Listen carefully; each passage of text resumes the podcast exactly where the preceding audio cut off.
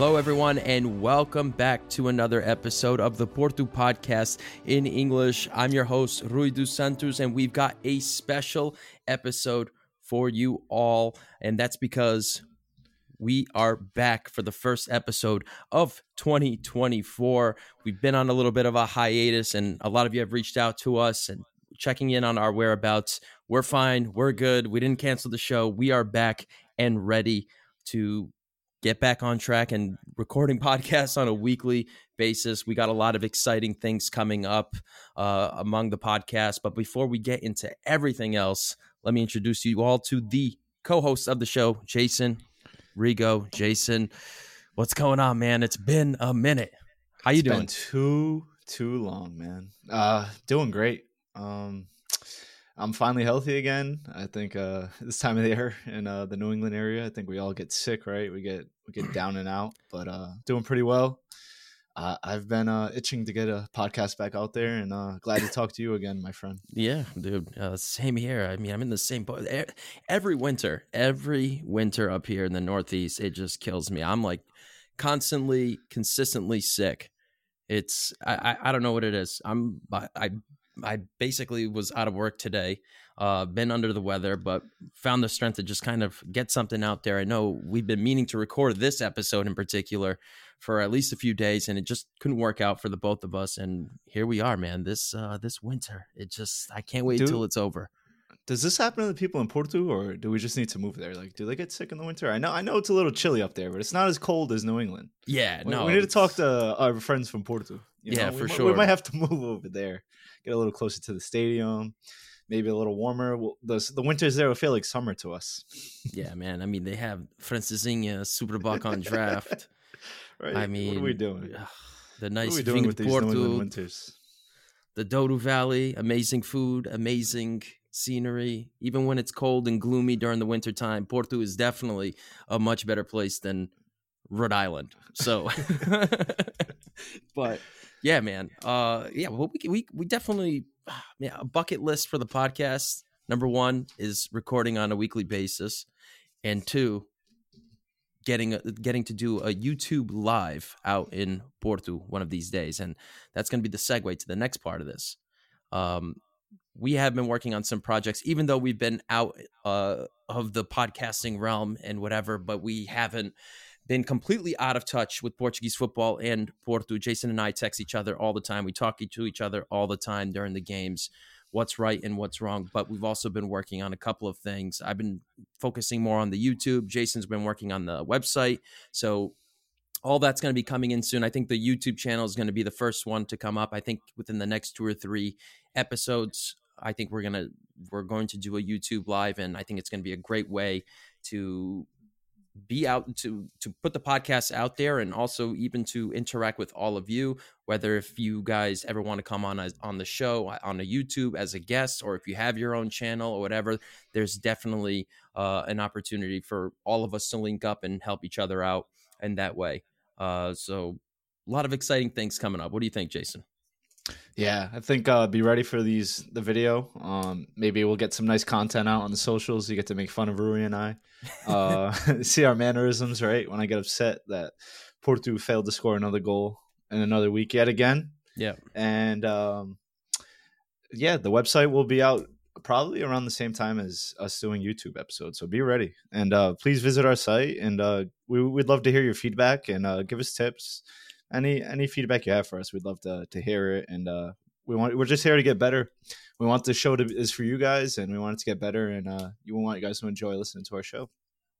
Yeah, one hundred percent. I mean, getting the feedback, getting the the listeners, the viewerships, and all that stuff, and it, it makes us want to do it more and more. It's amazing how much that how much feedback we've been getting, and the replies, the mentionings, and all that stuff, and the questions. We always want to kind of get all of our listeners, or some of our listeners, uh, to be and feel like they are a part of this show as well. It's not just for Jason and I, it's for all of you, and to kind of just bring more uh, attention to Porto uh, on the English side, because it's basically non-existent. So that's, that's, that's why we do this.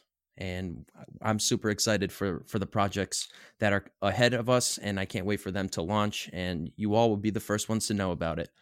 So, Jason,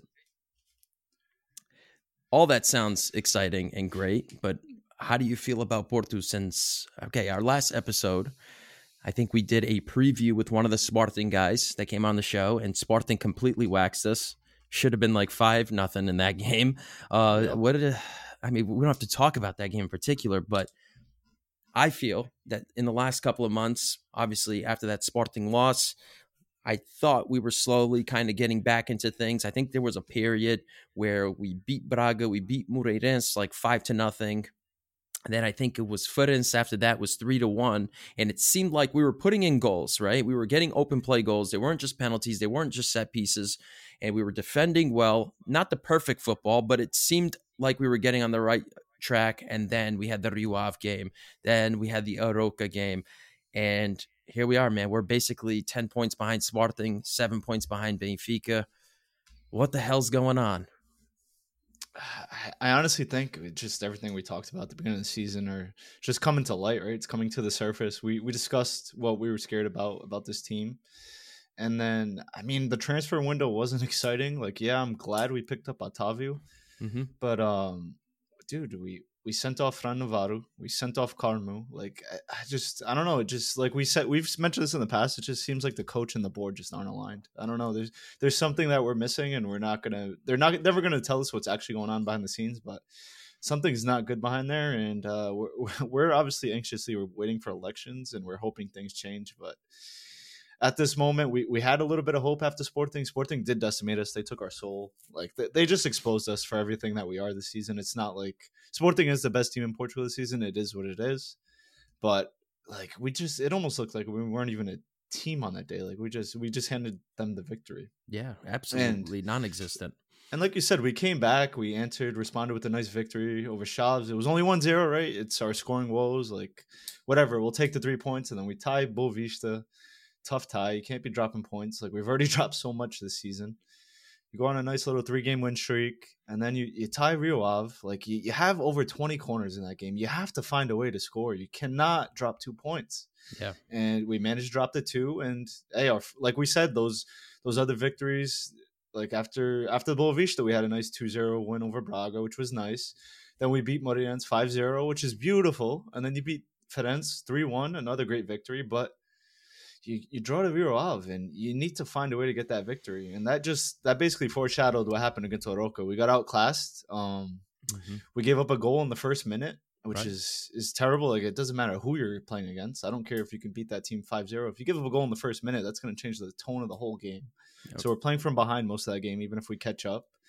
And then we score the, the the goal to tie it, and we're celebrating like we just won the World Cup. Like I, I don't understand what we're doing over there on social media. I think uh, Porto needs to, to review that and uh, have some discussions with their team behind the scenes over there. Yeah. But uh, we, we ultimately end up losing that game, and we don't find a way to tie it up or sco- or get the victory. And I don't know. This season just seems like a wash. I would yeah. love to say we, we're focused and we, we want to fight for that Champions League spot, but how realistic is it with a seven-point gap? Like we're going to have to beat Sporting, and we're going to have to beat Benfica, and then win the rest of the games. Like it's yeah. just, there's no no other way around it. We need to be locked in, and on top of all that, we have Champions League this week. Like how are we going to fare? I'm I'm glad this first leg's at home. We need to either come away with a tie or a victory, because I, I don't see us winning at Arsenal's home at the Emirates. So I hope we're focused. I, I know we're a different side in the Champions League, and I, I get excited when Porto play in the Champions League because it just seems like we we just bring a different energy, and I wish we brought it in the league, but at least we bring it to the Champions League, and I, I really hope Porto makes us proud and squeaks out. Some finds a way to go through. Yeah, one hundred percent. I mean, you checked off so many boxes in this. Um, you know, for and I guess I'll just touch up on the on the Champions League part. I think the I think the the the home record for Porto has always been pretty promising. It's always been pretty good in the in the Champions League. Um, and I feel like I, I, I do like our chances because of our our our history and our culture, our D N A in that tournament. Um, and I think I do believe that that is a factor in in getting far in the Champions League. If you look at our last two quarterfinal appearances, uh, when we defeated Juventus and we defeated Roma, those were in seasons where we were struggling. Well, I guess the Roma season, we kind of gave that that season away to Benfica. But against Juventus, we didn't really have that great of a team, but we muscled through and, and got a win and went into the next round. I can kind of see it happening here. I think we have to have a good performance at home, and I think we're capable of that for all the reasons that I mentioned. Uh, and on top of it, even Evanilson and Galeno are very, very strong in this competition so far. And knowing that Porto aren't going up against a team like Arouca, where they're just going to pack things in and make it tight, make it miserable. I honestly like our chances, like when we're going up against a Barcelona, because we're allowed to play. Does that mean we are going to win? Does that mean we are going to get the positive result? Not really, but I think you can see the true identity of Porto, uh, what they're capable of at their best when they're allowed to play. Uh, when teams, we say this over and over again, when teams are so compact, you are forced a one-way route, and it's very, very difficult. Uh, and that's what's separating Benfica and, uh, and, and Sporting compared to us. They're not squandering chances. The chances that they are creating, they're putting them away, and they're much more creative against a much more compact uh, sides. And I think that's part of Porto's struggles this year.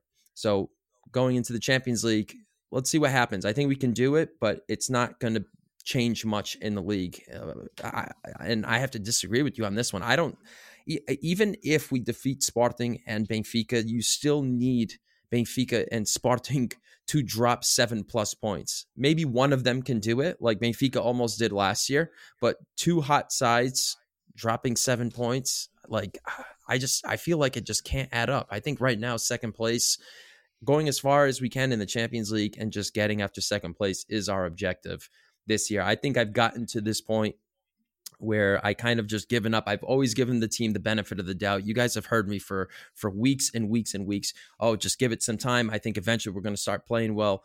I thought that happened in that in that three-game winning streak in January after the tie to Boavista, but then the Rio Ave game just just kind of, and the Arouca was the cherry on the top, that this team is completely is completely out of whack. They're they're they're out of touch, and they're not playing good football. And I don't know. It's it's a it's a huge uphill battle. I think Champions League spot and going as far as we can in the Champions League is our objective, our objectives this year. I think the league is way out of touch for us. What do you think? Yeah, no, I agree. I don't think we're gonna contend with Sporting. I think the only way Sporting loses this league this year is if they beat themselves like three games in a row, and I just don't see it. I think Ruben Emery is a weathered coach. He's he's a class coach. He's good.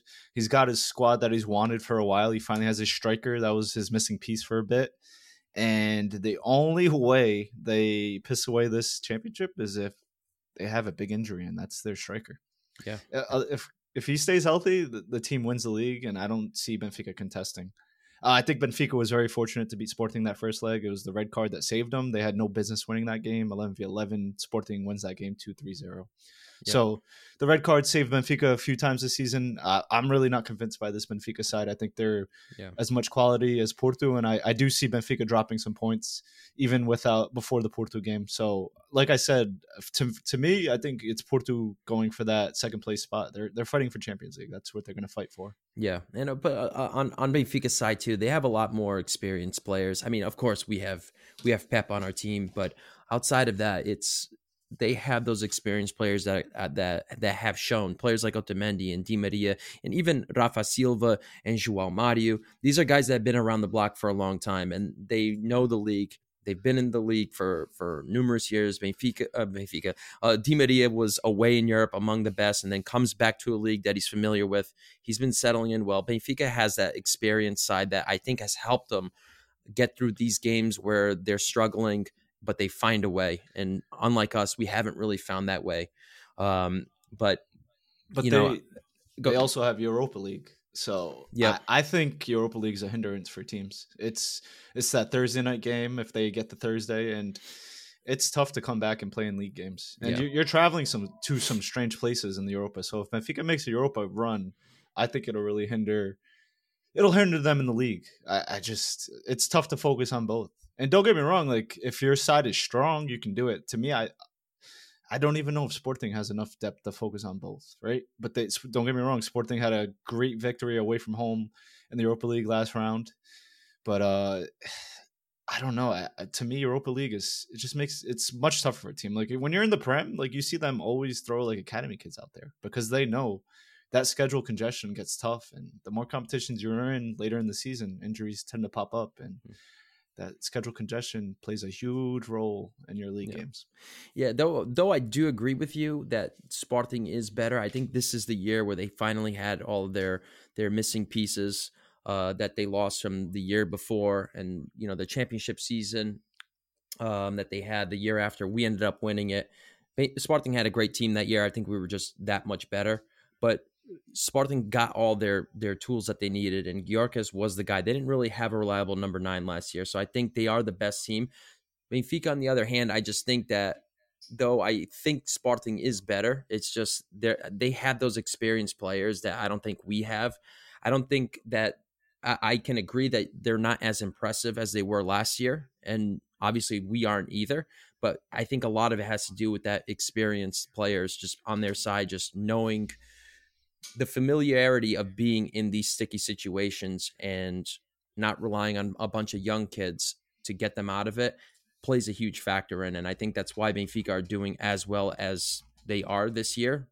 Then, you know, with, you know, given how they've been playing, they're doing well because they're grinding out of these games. And that's something that Porto had for many, many years. We're not grinding out of these games, right? So we look at the Arouca games, we look at the Rio Ave game, and even a couple of games early on the season where we fall behind.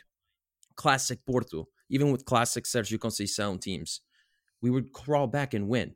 It always felt like, oh yeah, eighty-fifth minute, we're down a goal. We're going to somehow pull this off. We saw it so many times early on, and pretty much in the last couple of seasons, we haven't really been seeing it. And now with Ivan Marcano out, that's been out for so long, we haven't really come back in one. So it's, it, it's in look, that's another experienced guy. It seems like whenever Marcano's on the pitch, there was always a chance for us to get a goal that we needed.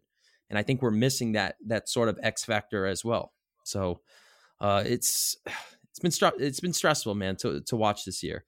Uh, are there any other parts that like you can see that concern you the most, or why they like the major factors as to why we're being so inconsistent? Do you see it's the attack, it's the defense, or the midfield more? I would say I would say our concerns from scoring stems from the defense at this point. Mm. Uh, I.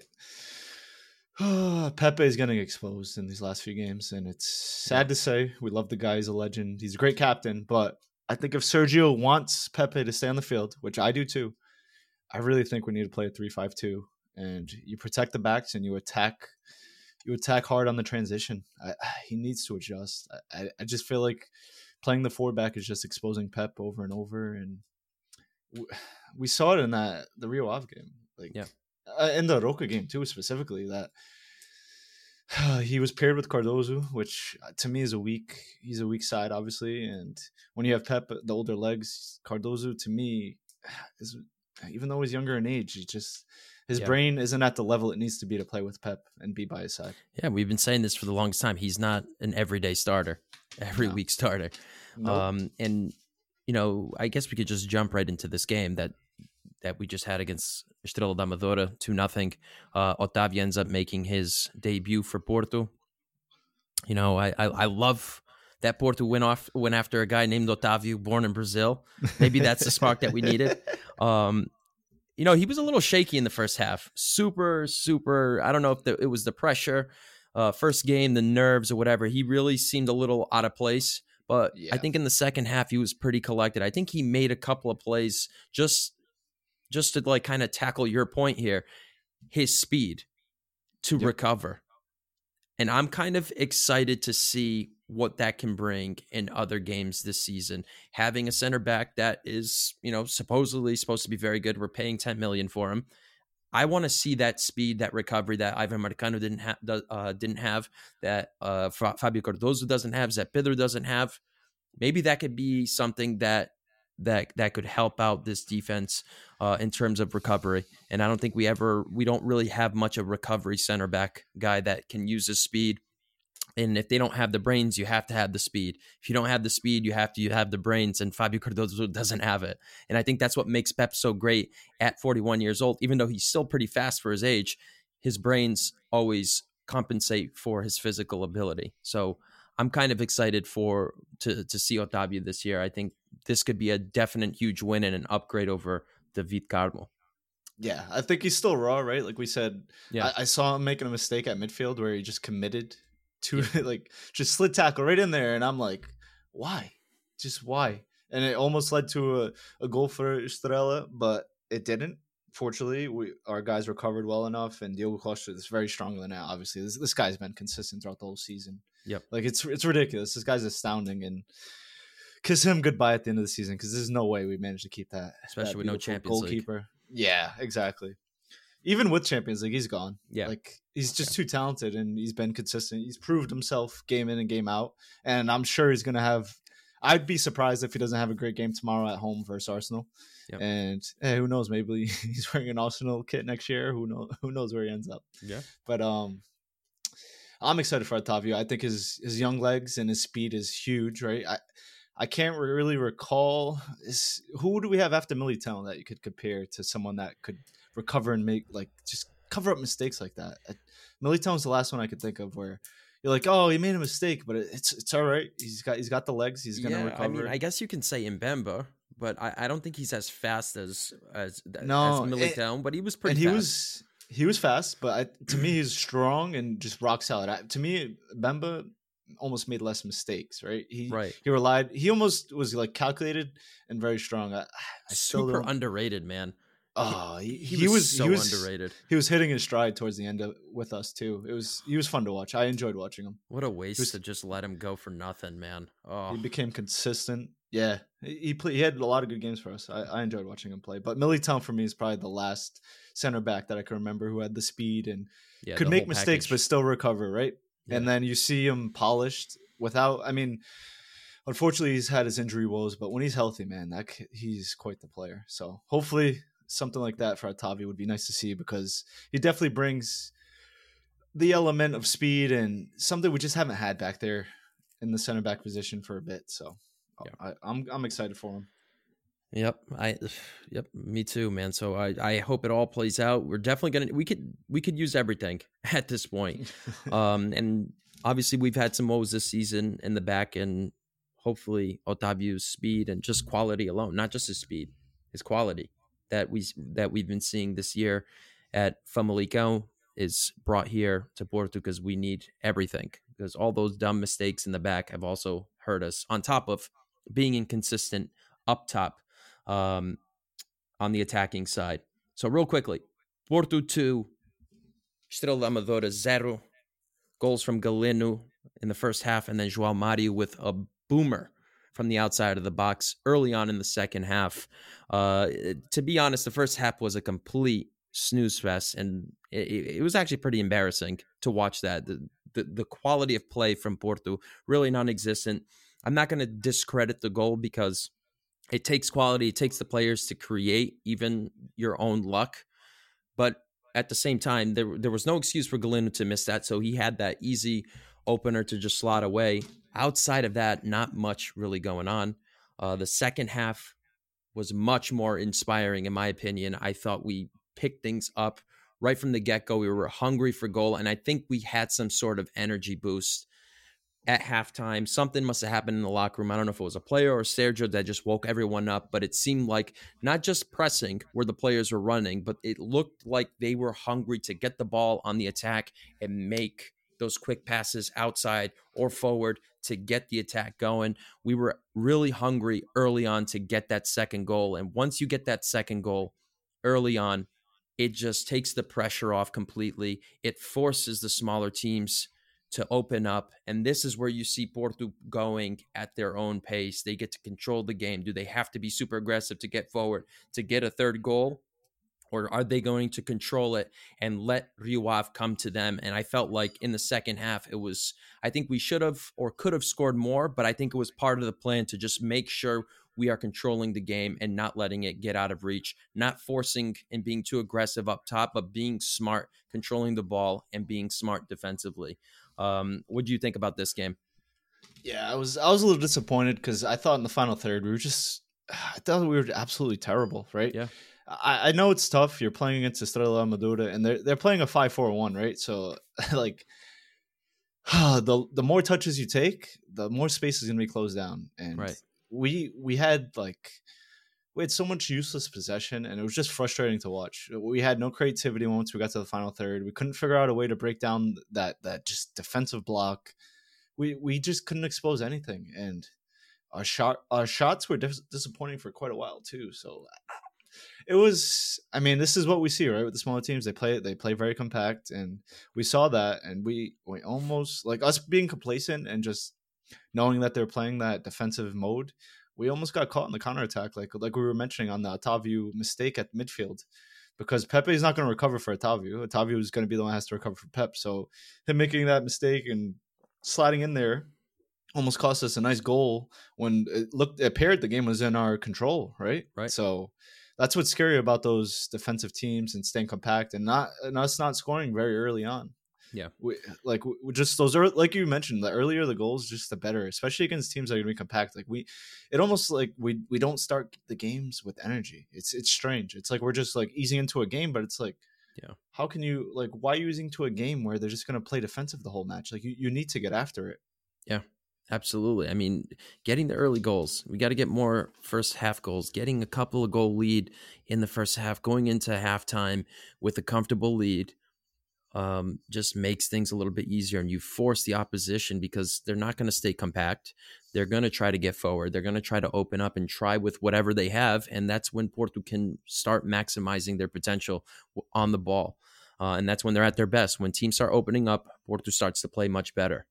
All this compact shit just makes things worse uh, for us. So, you know, I, uh, I'm I'm not totally bought on this victory, but I do appreciate and acknowledge like the difference on in, in the second half, the adjustments, the mentality coming out with a lot of energy to try to make something different, to get forward and get that second goal. And we got it. It was a great goal from uh, João Mário, and it was a good uh, round of possession leading up to that goal as well. So I was pretty happy with that. We we need to give credit too to João Mário on the day. The guy, the guy was outstanding. Yeah. He, he played both sides of the ball well. He yeah. wasn't exposed on the counters, and he was he created most of what we had. Him and Chico together, that pairing, they created almost all of our chances in the first half. And they were the bright spot in the team. Like our, our center midfielders, obviously, they, they were struggling to to break down that that low block in the five four one. But Chico and, and João Mário, time after time, they were finding ways to get chances, to get the ball into the box. Um, unfortunate for Chico, he fell on his face. Trying to cross a guy up in the box. Yeah, we should we should probably clip that and post it. But um, other than that, the kid had a great game, and I've been enjoying watching him play too. So that right hand side, uh, tip our caps to them because they were probably Porto's bright light in that match. Yeah, one hundred percent. And shout out to Evanilson. I know. Yep. I'm, I'm. You know it, what Galeno is to you, Evanilson is to me, Jason. And Evanilson to me, I think he had a very good game, very underrated game for a striker that didn't score a goal. Uh, he was great in the duels, and I saw him looking like prime Taremi, um, dropping back deep, getting part of the buildup, and then just sprinting forward to get involved with the play. It happened a few times in the second half, and I was really, really impressed with that because when he was lined up with Taremi, we never saw that sort of action from from Evanilson. He was always more, I don't want to say he was a poacher, but he was kind of just that free roaming pure number nine that was just putting the ball away. Uh, he was getting involved very much in the buildup, and I I really like to see that. We talked about this numerous times in the past. We weren't sure if he can be a solo striker, a solo number nine. Um, I don't know. I, from what I saw, he seems like he was adapting to the full package type of style, type of play, um, and he did rather well in this game. And hopefully that continues and he can do it against much better competition as well. So I got to give a shout out to him. I think it was yeah, super I, underrated performance from him. He he has much more football at his feet than Taremi ever will. Um, he's he's a much better like te- technical wise. It's not even close. It's not even close. Taremi's no, good at scoring goals. No, no. Taremi's good at scoring goals, and he's okay at passing. Evanilson is much better with the ball at his feet than Taremi will ever be. The finishing, oh, bro, is, I don't know about that, yeah, man. Yeah. Really? Yeah, we're I mean, gonna have Nelson's to do a, a poll way, on this. Uh, you could poll all you want. He's a way better dribbler than Taremi will ever be. I'm telling you. Really, man, yeah, dude. Dribbler, honestly, yeah. I think. Oh, yeah, maybe dribbling, but I think Taremi is such an underrated passer. Well, I mean, not this year. No, he's but, a good passer. No, um, he's a good passer, but like, dri- like Taremi lacks dribbling, man. Yeah. He really mm. does. It's what, probably why he always dives, and you earn that earn that reputation. You know, I'm yeah. done with Taremi, man. He's not Porto anymore. I don't care. Yeah, I was gonna. Yeah, add... I've been over him since the beginning of the season, so it doesn't matter. Yeah, I gave and, him and a lot of chances. Yeah, thankfully he's injured for the Champions League or fake injury, whatever Sergio told him. Maybe Sergio hurt his feelings, and that's the injury on the I R report. I don't know, but uh, Jason is I- done. I'm with just Taremi. glad. Oh, I've been done with that guy for a long time. Uh, dude, I tried so many times to give him the chance. I mean, to, to I give him the chance. I love the guy, yeah. but we should. We have no business having him on our roster. This that season. is true. That, that is, is true. Management's fault. He should have been sold. He wanted to be sold. We got too greedy, and it's just it's all management's fault. It's nobody else, man. And dude, look at me sounding Greed. like an idiot in the beginning of the season. I was like, hey, you know what? The positive with Taremi's thing uh, is we're gonna have a bomb team, nope. and That just, nope. He's the reason why Fran Navarro is not on the team anymore. Is that yeah. Olympiacos going to kill it and make us yeah, look like fools? That still doesn't even, that, that oh God. Disgusting. I, I think we're going to have to do another episode on just like what was going on through the board's heads to just get all these players and then just get rid of them. I, I don't know, whatever. But let's move on to the next topic. I don't even know what it is. Oh, yeah. Uh, predictions and I don't know factors to look out for against Arsenal. What do you what do you say? So we're gonna have to play compact, right? We'll be we'll be that team now. That's so we need compact, to be the Arouca. Right? Yeah, we're gonna be the Arouca in yeah. this game for sure. It is what it is. We're gonna win um, three to two. I think we'll win two one in this game. To be honest, we're at home. We have a very yeah. good track record against English teams at home. I'm confident in this game. I think we'll either win two one or we'll tie two two. Though the match that really scares me is when we go visit Arsenal. But yeah, this home game, I'm feeling confident. I think Sergio will have a good game plan. I think we'll execute it. We're just we're a different beast in the Champions League, and we're at home, and it's just it's not easy to come to the you know. And these fans are not going to make it easy for Arsenal. And I have confidence in our squad. Um, like I said, we just bring a different energy to the Champions League. Mm-hmm. Yeah, I think I think we'll do it. It's going to be two one or two two.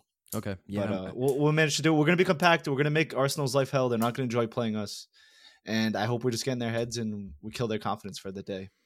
Mm, very well said. Um, I think I'm going to, yeah, I, I think I was going to go with two to one as well.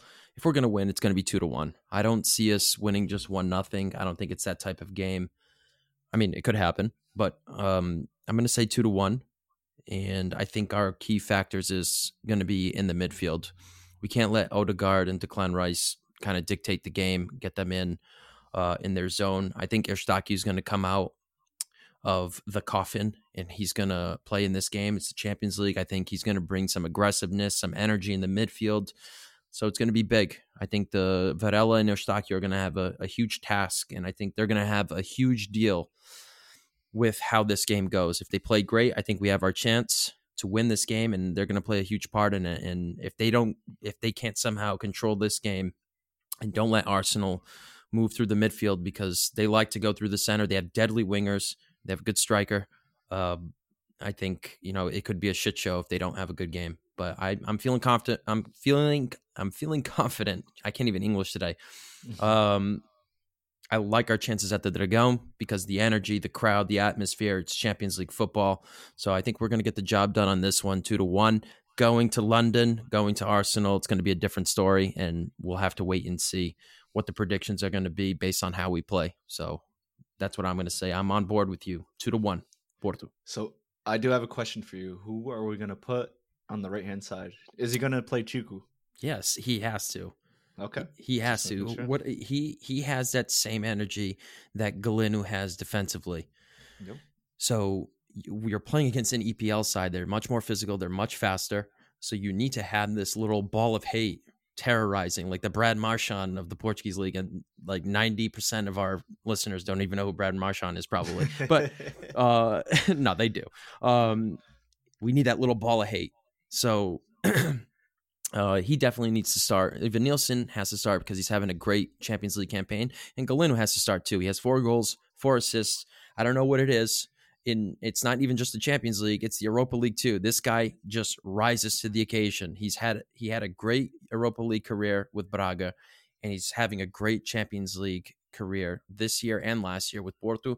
it is what it is. Maybe it's bullshit, maybe it's not, but you have to stick with what works, and Galeno has to play.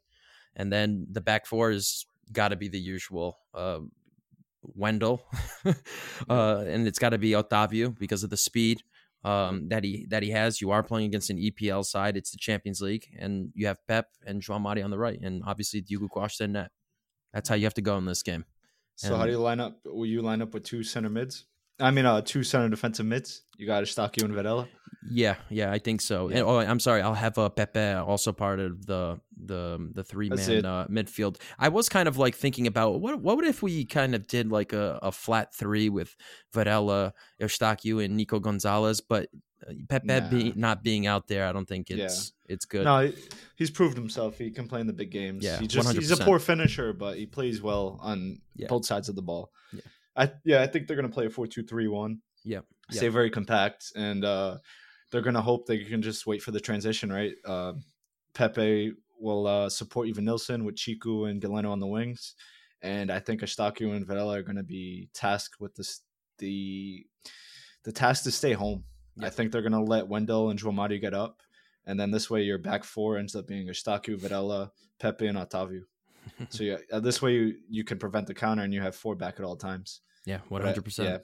Yeah, yeah, totally agree with that. Um, and another factor, Sergio, make the substitutions early. If we have the lead, if we have the lead, get more energy on the pitch if you have to to preserve it.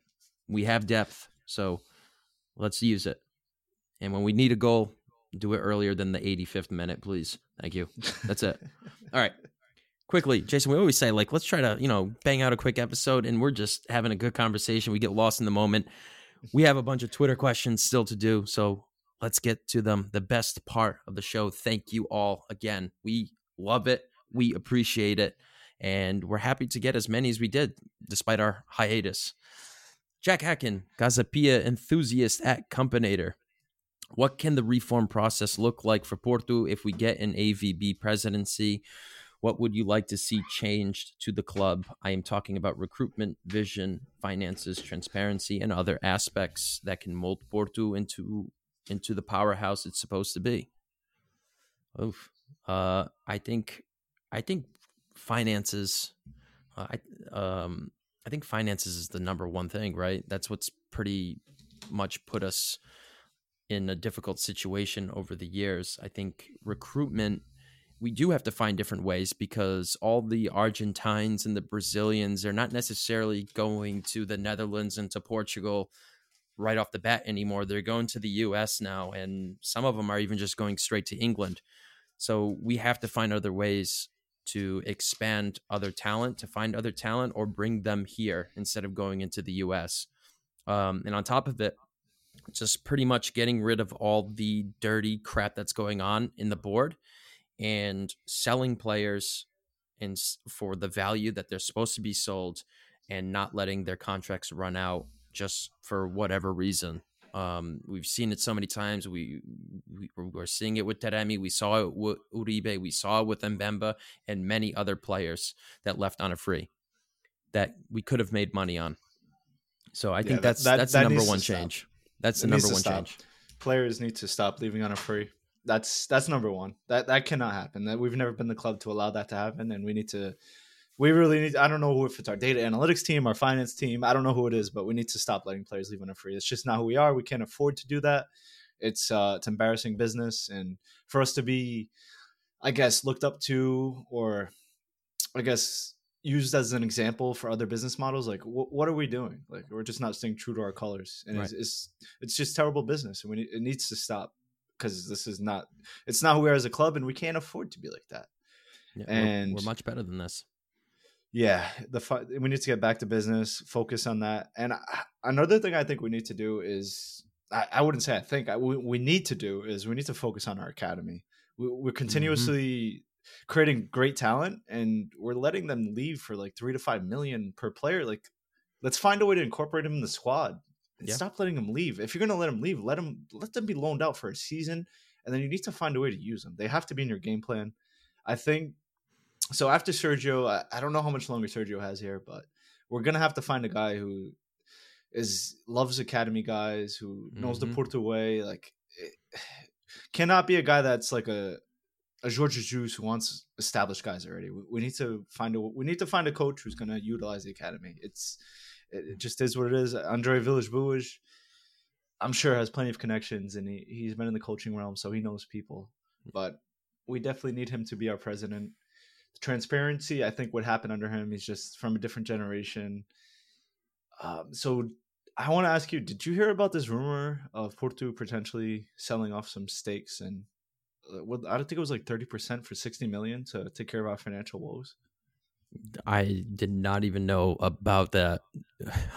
We're going to have to, d- I'm going to have to deep yeah. into that. Yeah. I have to we'll, dig we'll, deep into that one for yeah, sure. Yeah. We'll do some research. We'll come back to that next podcast.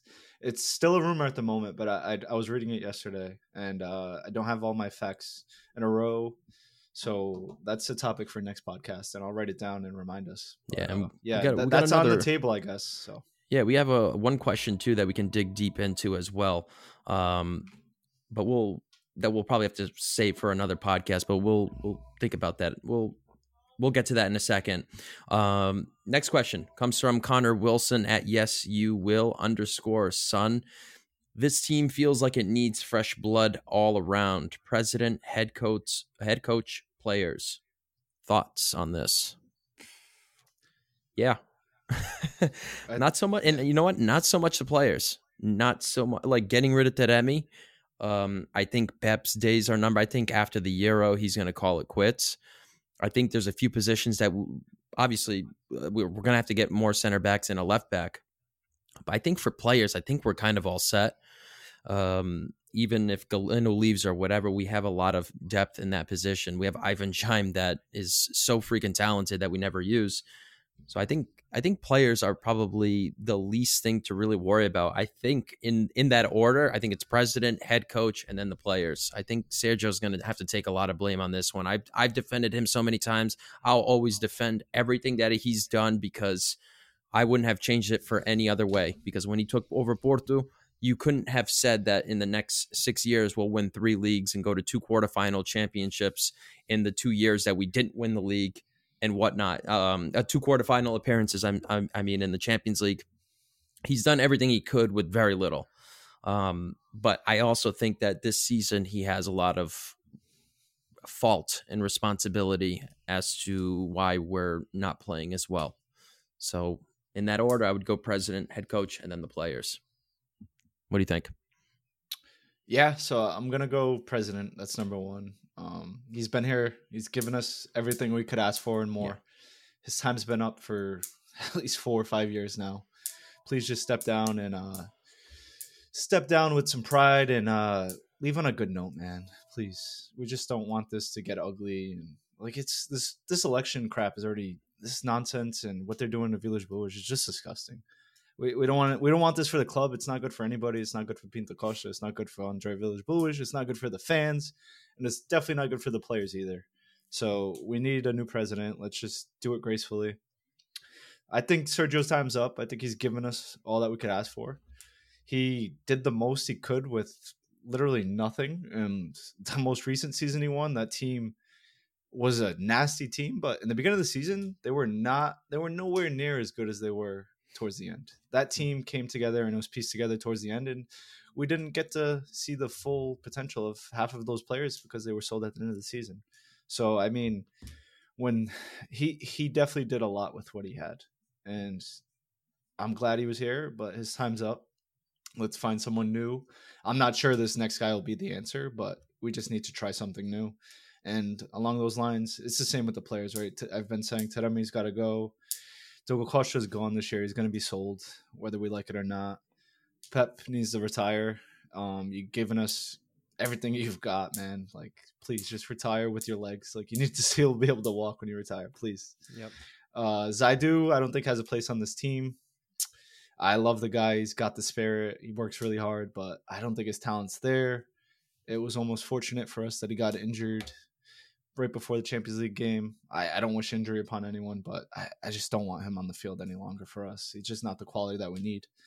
I do see Galeno getting sold at the end of the season. Um, it'd probably just be for a mediocre price tag because his performances have been so hot and cold this season that there's there's no way a big club will thro- drop anywhere near right. like sixty million on the guy. It just he's he has not been consistent this season, and that that's something that needs to be brought to light, because he's a much better player than what he's playing, and his production's been low aside from the Champions League. Yeah. And another guy I do see leaving us would be Eustáquio. I think he's given us his time. I think he's been very consistent for us, and I think he'll just go to a just a decent side in a different league. I think his time's up. Yeah, yeah, but I feel that even in those positions, we'll definitely we definitely have replacements. I don't see Varela leaving, and I don't see Nico Gonzalez leaving. So nope. even if nope. Eustáquio does leave, I think those two are going to do just fine. They have been doing fine this year yep. together when they do play together. And and I think it'd be good for the club if all those guys I just mentioned leave, because yep. of cases and instances like Nico Gonzalez being on the bench and not getting utilized enough. Yep. And the, the same goes for the striker position, right? Fran Navarro is technically on a loan, but to buy, right? What what was his price tag? Uh, we bought, I think his uh, loan to buy is the same as we purchased him for. So I think it was about seven point five million or eight million. seven point five. Yeah, yeah. So it's not, that's not an easy price tag for Olympiacos to come up with. They can, if he, I guess if he justifies that price, but it's not, Olympiacos doesn't have the type of cash that uh, these bigger clubs have. So that, that'd be a lot of money to throw at someone. So I do hope to see him back in the Porto jersey. Next question comes from Brian Pereira, who is coaching next season. The management of the team makes little sense. Yeah. Coaching next season. I, I don't know. um, I, It it would be amazing if Jose Mourinho can come back. I doubt that would ever happen. Uh, I know you flirted around with the uh, Villas-Boas and Jose Mourinho reunion and friendship yeah, uh, coming afford. back together and all that can't stuff. Afford. The reconcile. Hey, whatever. It's Porto. Anything can happen. But um, I don't know. I can't really think of anyone. Um, probably maybe. You know, I who's I actually Roca's like, coach right now? It's is it Flavio Suarez or no? It's not him. Yeah, I was going to mention up? Álvaro Pacheco. Yep. Because he's done pretty good with, with Vitória de Guimarães, and I think Estoril should have never really got rid of him. But, um, and he coached Vizela for a few years. He's, you know, and he, he's done rather well. He did rather well with them. But, I don't know, he, he's been doing pretty good. I can kind of see him slowly making his way up to one of the top three teams, because he's already coaching a top five team and he's doing rather well with them. So I think, I think he could be a possibility. I don't know, but I, everyone else, I just can't really, I can't really think of who, who would come here. So their manager is Daniel Ramos. Arouca. Is it him though? I, I thought he got, I thought he was displaced. I don't know why. I don't know, but it's it's it, it's so hard to like predict like the next Porto coach. You know, it's it, I think there was uh, what was it? Not Julian Lopetegui, because he was. Oh, the, yeah, he was. Who's the other Spanish coach that I'm thinking of? That there was like rumors that he would be linked to Porto. Hmm. Anyway, I, I mean, it, it's hard. It's hard to predict this one, because you you just never know who would be the next coach. But let's move on to the next one. If you end up thinking of it, Jason, just, you know, just give it a shout out. Um, yeah, well. Mike, at Mike fifteen Fang, do you guys still think we can still make top two? If not, that lack of U C L money is going to be a massive loss. one hundred percent.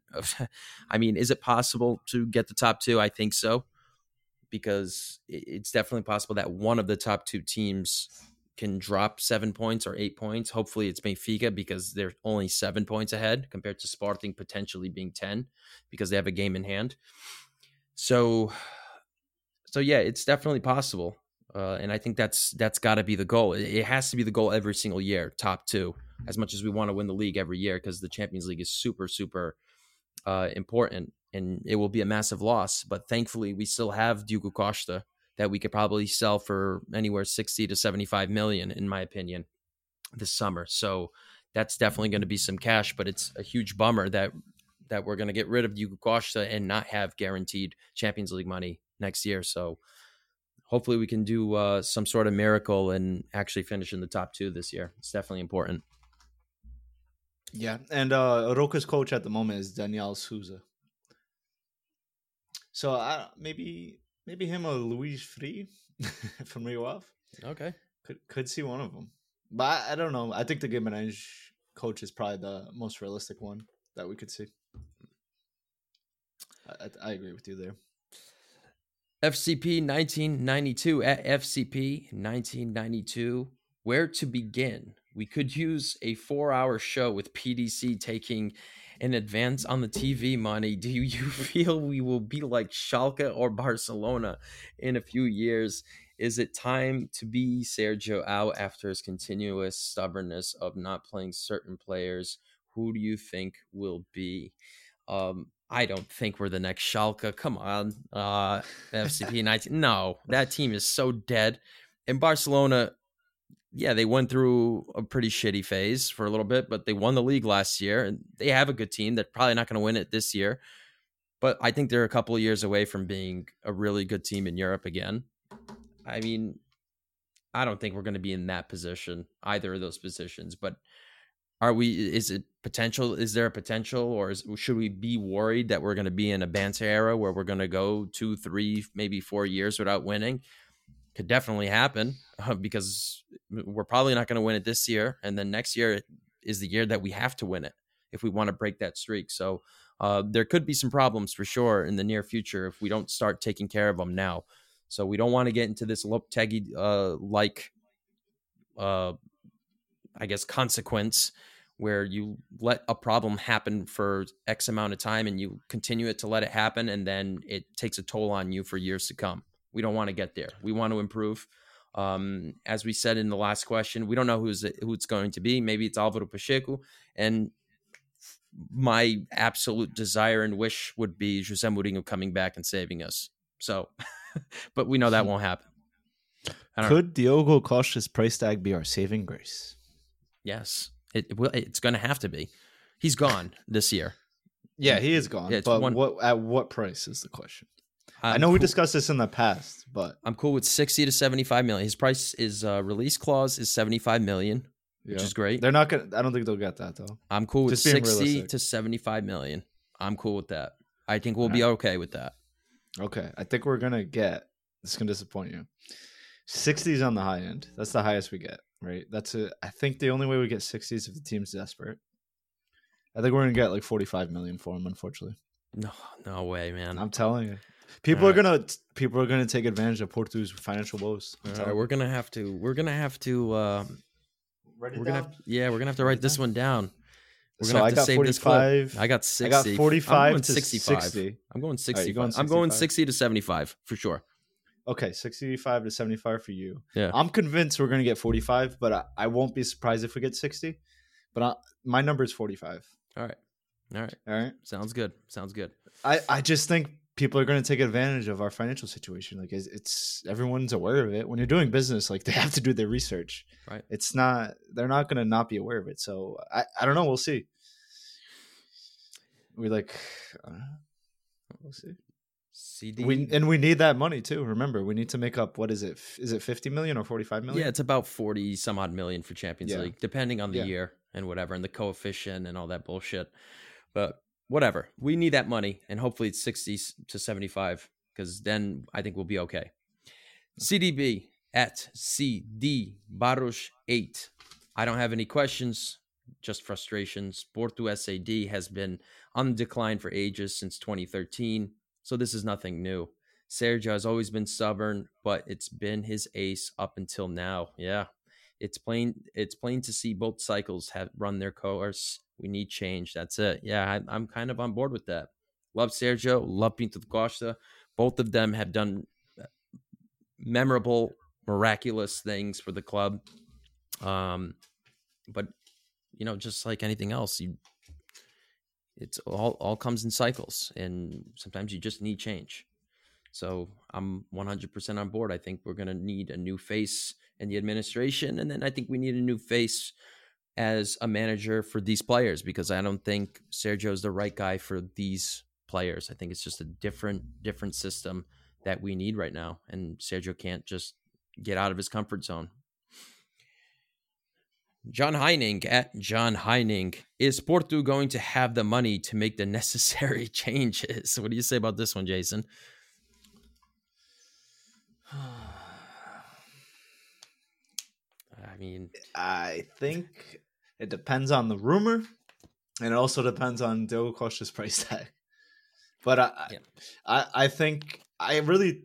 So if Villas-Boas is elected, he's gonna really like hunker down in the finances. I, we might not have the money to see the team we want next season. We're gonna have to be okay with that. That yeah. He's gonna have to focus in on the academy and focusing on what we got and making sure people don't leave on our free. I we're so when you focus on the finances, you're gonna have to. There's trade-offs that are gonna have to be hap- like made. And that's when, like you saying, us going for second place, like you have to be satisfied with second place when you're focusing on finances, right? Right. Like you didn't, you can't, you just, you can't focus on both objectives and expect both to work out. Like, don't get me wrong, in a perfect world, they they work, right? And we've done it in the past, but that world is uh shifting drastically, mm-hmm. and that that competitive nature is, it's almost getting to the point where, if you want those changes to happen as fast as you do, you have to spend the price tag, and that's going to put your club in a sketchy situation that you don't want. And we, we that's where us as fans, we need to do a better job of not getting outraged if a club is going to focus on financial health and like sustainability and long-term, and not getting so short-sighted and just focusing on one season and getting upset. Right. And that, and I think that's where transparency comes into play is I don't, I'm not sure Pinto Costa has ever been transparent about that. In his mind, he's just like, oh, all we do is win, win, win, win. Mm-hmm. Even if there is a season, maybe they, they took a back seat and they just wanted to fix the financials a little, right? right? We we need to be transparent. We're like, I mean, I, I would say now more than ever, the fans more educated with the, the amount of information we have access to and just the way the world's going. I think like businesses are just more, there's more communication going on and a lot more transparency than there's ever been in the past, right? Everything used to be hidden. Like, this is why you can make the the pockets of your friends fat, whether it's on the board or Pinto Costa's friends, right? Those, those days are going away. Like, it's so easy to file the money trail. You can get hacked easily now. Like, those things are going away more and more if you if you want to last in this modern day era. Yeah, yeah, well said. one hundred percent well said on that one. Mats at Mats Attack nine. Why wasn't another left back bought in the January window? Should João Mário be dropped for Jorge San- Sanchez? At what point do Porto go all out for the Champions League? I mean, I don't think João Mário shouldn't be dropped. And by the way, this question was asked before this game uh, against Estrela da Amadora, where João Mário had a great game. So. So just to be fair on that, uh, I, I, I don't I, I don't see Jorge Sanchez getting all these reps because I think there's the clause in his contract if he has X amount of appearances, Porto are going to have to buy and pick up his his uh, his five point five million dollars transfer fee, and I think it's pretty obvious that they don't want to uh, with with. Zaidu going down, I think it's going to have to be the the issue there because I, I don't see these two just playing the entire season without any rest at all. So, um, but no, I, I wouldn't change. I wouldn't take Jorge Sanchez over João Mário ever because João Mário on his day going forward is really, really essential, really, uh, really good on the ball. And as we saw this past weekend, he got a goal, but outside of the goal, he was playing wonderful, and that's what we expect out of him. Um, why we didn't get another left back, I have no idea because I think we have two on the roster already, and I think we're going to have to wait until the the the summer to get another left back. Well, obviously we do because Zaidu's going to be out for much longer than six months. So at that point, do Portugal out for the Champions League? I mean, we have to do our best there. I don't think we're going to win it, that's for sure, but I think we should definitely focus and do the most that we can to just get out of the Arsenal game because we have to look at reality. The chances of us finishing in second place is is pretty slim right now because Benfica and Sporting are that good and they're that consistent and they're that resilient, and we're not that in the league. So we have to take as much money as we can possible. I think if we go into the next round, it's another twenty million or so. So and plus you get another game at home at the stadium, so you're, the, the team gets more revenue on that as well. So. Yeah, I think we have to do the the best that we can to try to get out of the round of sixteen and just make an appearance in the quarterfinals. I think that's super, super important. Definitely. What do you say? yeah, I think I think we really need to we need to find a way to to scratch and claw our way through to the next round of the Champions League. Would be huge for our club. I think just with so much uncertainty going on in the club, you need this money as desperately. And I'm still convinced we so until all right, here's the thing. Unless I'm convinced we can go for second place until our next loss. And then if we get one more loss in this in this season, second place is gone. Yeah. So then we'll, t- we'll we'll revisit that. But until we lose again in the league, which is very, I mean, it's possible. We we got plenty of losses, plenty of draws this season. So, but until then, I'm still convinced we're fighting for that second place spot to go into the Champions League next year. Yep. And yeah. like like I said, first place is out of question. Yep. We are not we're not getting that spot this year. It's just it's reality. But I, I do. I am convinced that we're going to focus and try to go for that second place spot. Whether we get it or not is going to depend on that next loss. If we get another loss this season, you can kiss it goodbye. Yep, one hundred percent. And the win against Benfica is, is that's what we need. And if Sporting can get some revenge and beat Benfica, that's that's going to be huge. That's six points right there that Benfica lose out on, and then we're right back into it. So the possibility of that is is. is pretty high, but to catch Sporting, no, it's it's too. You need two teams to go on a collapse. That yeah, ain't happening. No. You're asking for too much. It's way too much, and like the math, it's like the probability of that is just. Imp- I don't want to say impossible, but it's slim to none for sure. Manuel Pinto at Eruido Terra. There are a lot of mixed feelings from Portistas. Galeno used to be one of the most loved players, but now everyone hates him. I said plenty of times that he is selfish and doesn't cross. There's also discontent with players like Pepe or even Eustáquio. Why do you think that is? Uh, by the way, nice to have you back. Hope you both had a good holiday and a happy new year. What are your expectations for twenty twenty-four with the Porto and uh, with the F C Porto uh, and podcast? So we kind of touched up on that. We have a couple of projects and everything. Um, and then Porto for twenty twenty-four, we're pretty much about to get on. We've just talked about it. Um, but thank you, Manuel, for for hoping we had a good holiday and, and a new year. We did, and we hope that you did as well. And everyone else out there that's listening, we hope you all had a great new year and holiday as well and having a great twenty twenty-four. But, yeah, like, what was the question again? um, uh, yeah, I mean, I, Galeno has everyone, been, I'm like reading it been, here.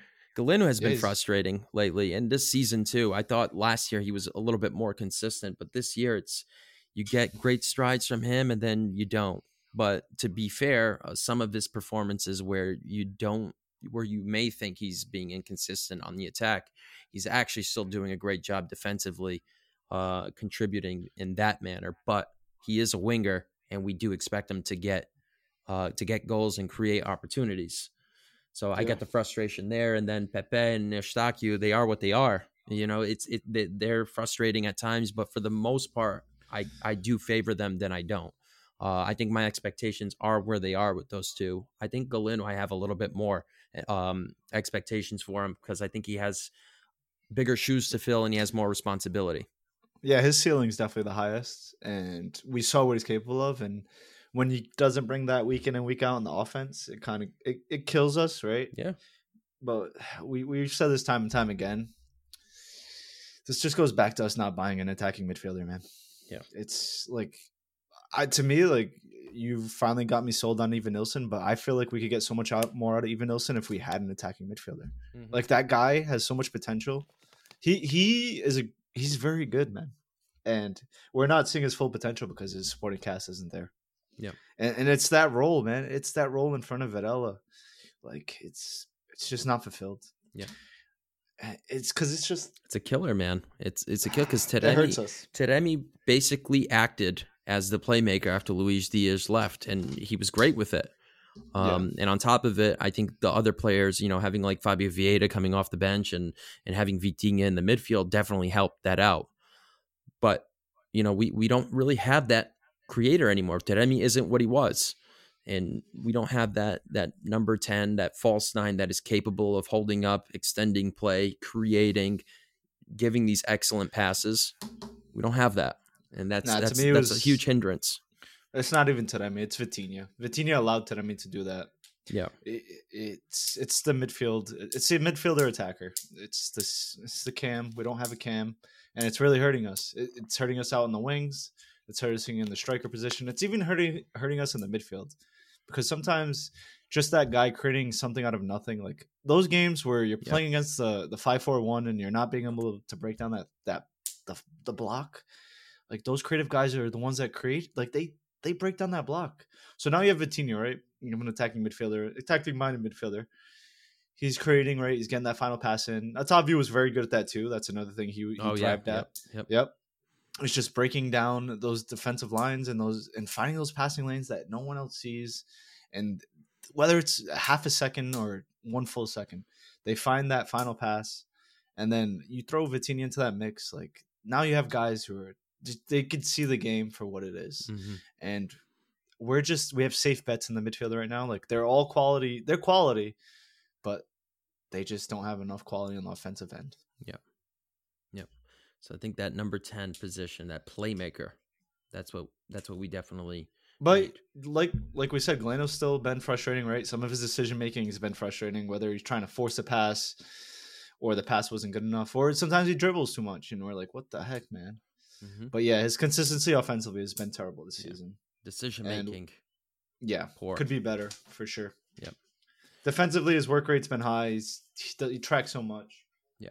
And also, his best games come when he's playing with Wendell. If Wendell's not on it, behind him, he's not as productive either. That yeah. that's another. Yeah, fact. that's a that's a fair point too. Because with Zaidu back there, it nope. always made it difficult for for Galeno as well. So to be yeah. fair on that, that's that's pretty accurate. His games with Wendell there are much better than with Zaidu. All right, let's move on. We got a couple of more. A C M eighty-seven at F C P eighty-seven. Glad you guys are back. What, in your opinion, needs to be done with this club to save the season? Also, can you shed some light on what was going on with the supporters and the arrests made last week? So this was the question that I mentioned before.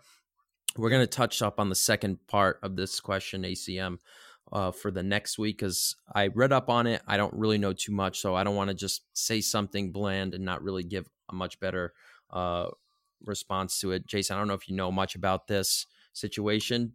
But no, I just I don't know any details to be yeah, honest with you. Yeah, yeah so, so we'll we'll we'll dig into it. Yeah, we'll dig yeah. into it, and then we'll get you, we'll we'll definitely have a little discussion about it. So so we just don't kind of give you something bland, you know. No one likes that. So what, in your opinion, needs to be done with this club to save the season? Uh, I I think just I mean this is just a, a cliche, but like being consistent.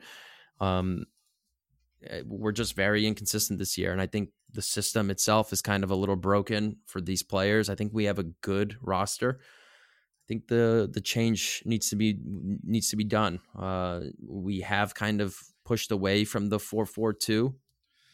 Um, I think we need to stick with the current the current uh, starting eleven that we had in the last game, just minus Zaidu, and just try to go with a different approach and see how that works out. I think we need to get players like Ivan Jaime in the mix, and I think you have to give Otávio a chance, a better chance than what you gave you, as in Sergio Conceição, to David Carmo. So yeah. we have to have trust in the newer signings and the younger players. It can't be just the same old, same old. What do you think? Yep. Yeah, I think one thing we failed at the beginning of the season, we didn't incorporate any of our new guys. Yeah. Like, it, it was terrible. Like, we made all these signings where you and I are excited. We're talking about on the podcast. And we're looking at the games. We're like, this is the same team as last year. Yeah. What was the I point of buying thought, anybody? I literally what thought was we were, ha- we were going to have a special yeah. season this year. I yeah. literally did think that.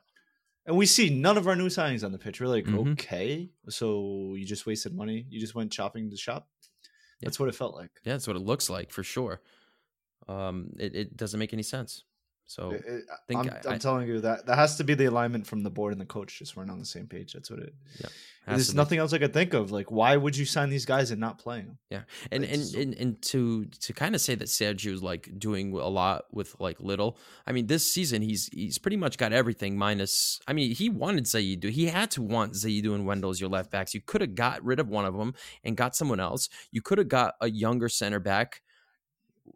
I, I don't get it, man. You just spent ten million on a center back in January, but now you like You couldn't do it before. You have to rely on Ivan Marcano. You have to rely on forty-year-old Pep, which is fine because he's still good, but he's not going to play all thirty-four games. Like, I like what the fuck? But we get like fifteen strikers and like fifteen wingers in our lineup. Like it, yeah. it, it whatever. Yeah, I'm not. I'm not even going to get into it because then that's another pot. That's another topic for another day for sure.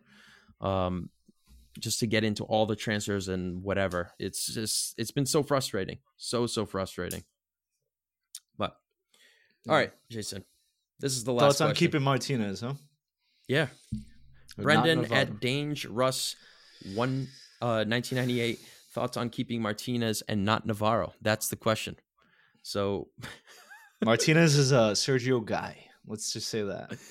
And if you need the definition of that, it's a strong, hardworking guy that probably listens to everything you say. Yeah. And Navarro must be, in his eyes, a little uh, rebellious, maybe. Maybe doesn't listen to everything. Maybe he's a little more artistic, right? He likes to likes the game a little bit. He sees the game differently than Sergio. Maybe he's not as structured. He's an attacking player, where Martinez is just like a soldier. Yep. I think that's what it is. It's pretty much a one-way Because to forward. me... Dude, when I watch Martinez, I think he plays like a thirty-two-year-old forward. Yeah. And, and then I go to his transfer market profile, and I'm like, guy. Like the Spanish Peter Crouch. You're, dude, you're twenty-six years old. Like, what?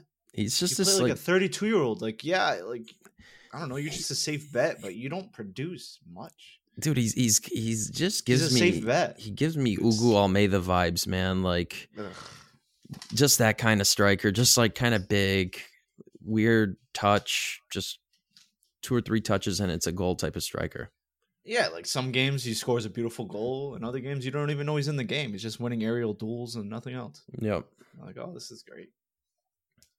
So I don't know uh, that I'll I I don't understand that. Brendan, That's... if it was up to me, we would still have Navarro, and Tony would have been shipped off somewhere else. I don't care if it was Saudi money or what it was. Just freak. I, I would keep Navarro nine times out of ten. I think just getting nine million euros for Tony Martinez is go, will go a longer way than getting rid of Navarro for what you paid him for. Because the potential for yeah. Navarro to to to receive at least fifteen or twenty million on or a, even on him a future to have, an, to have an impact on our club. And that Tony's too. He's not going to have an impact on our club. He's exactly. Not, he's not a difference maker. Fran Navarro has the potential to be a difference maker. I just, I really hope they don't get it. I hope Olympiacos doesn't trigger that clause. Yeah, praying for a bust for Navarro at not Olympiacos. Bust. He's going to no score way. a ton of goals. I hope they just can't afford him because they yeah. spend so much money right now. Yeah, hopefully that's the uh, hopefully that's the case. But all right, Jason, this does it for this episode. Any last words before we wrap things up? Vamos, because we need this. We need every point we can get in this first leg. So let's get all three against Arsenal, because when we go to the Emirates, it is going to be tough. Yep. Couldn't say it better, man. So let's get it. We're on to Arsenal at the Dragão. And let's hope that Porto gives us something to smile about and be positive about on the next episode. I mean, we're pretty positive, but, you know, we just, we want to talk about something positive, not the same old nonsense. Let's get a good result and let's find some hope into getting out of this round. So let's see what, let's see how that plays out. And thank you all for tuning in to another episode of the Porto Podcast in English. If you like the show, follow us on Facebook at the Porto Podcast in English, on Twitter or X, the F C Porto Pod E N G, on Instagram, Porto Pod E N G. Please subscribe on whatever podcast platform you listen to us on. Hit the five stars, leave a review. It helps us grow, and we will see you on the next episode.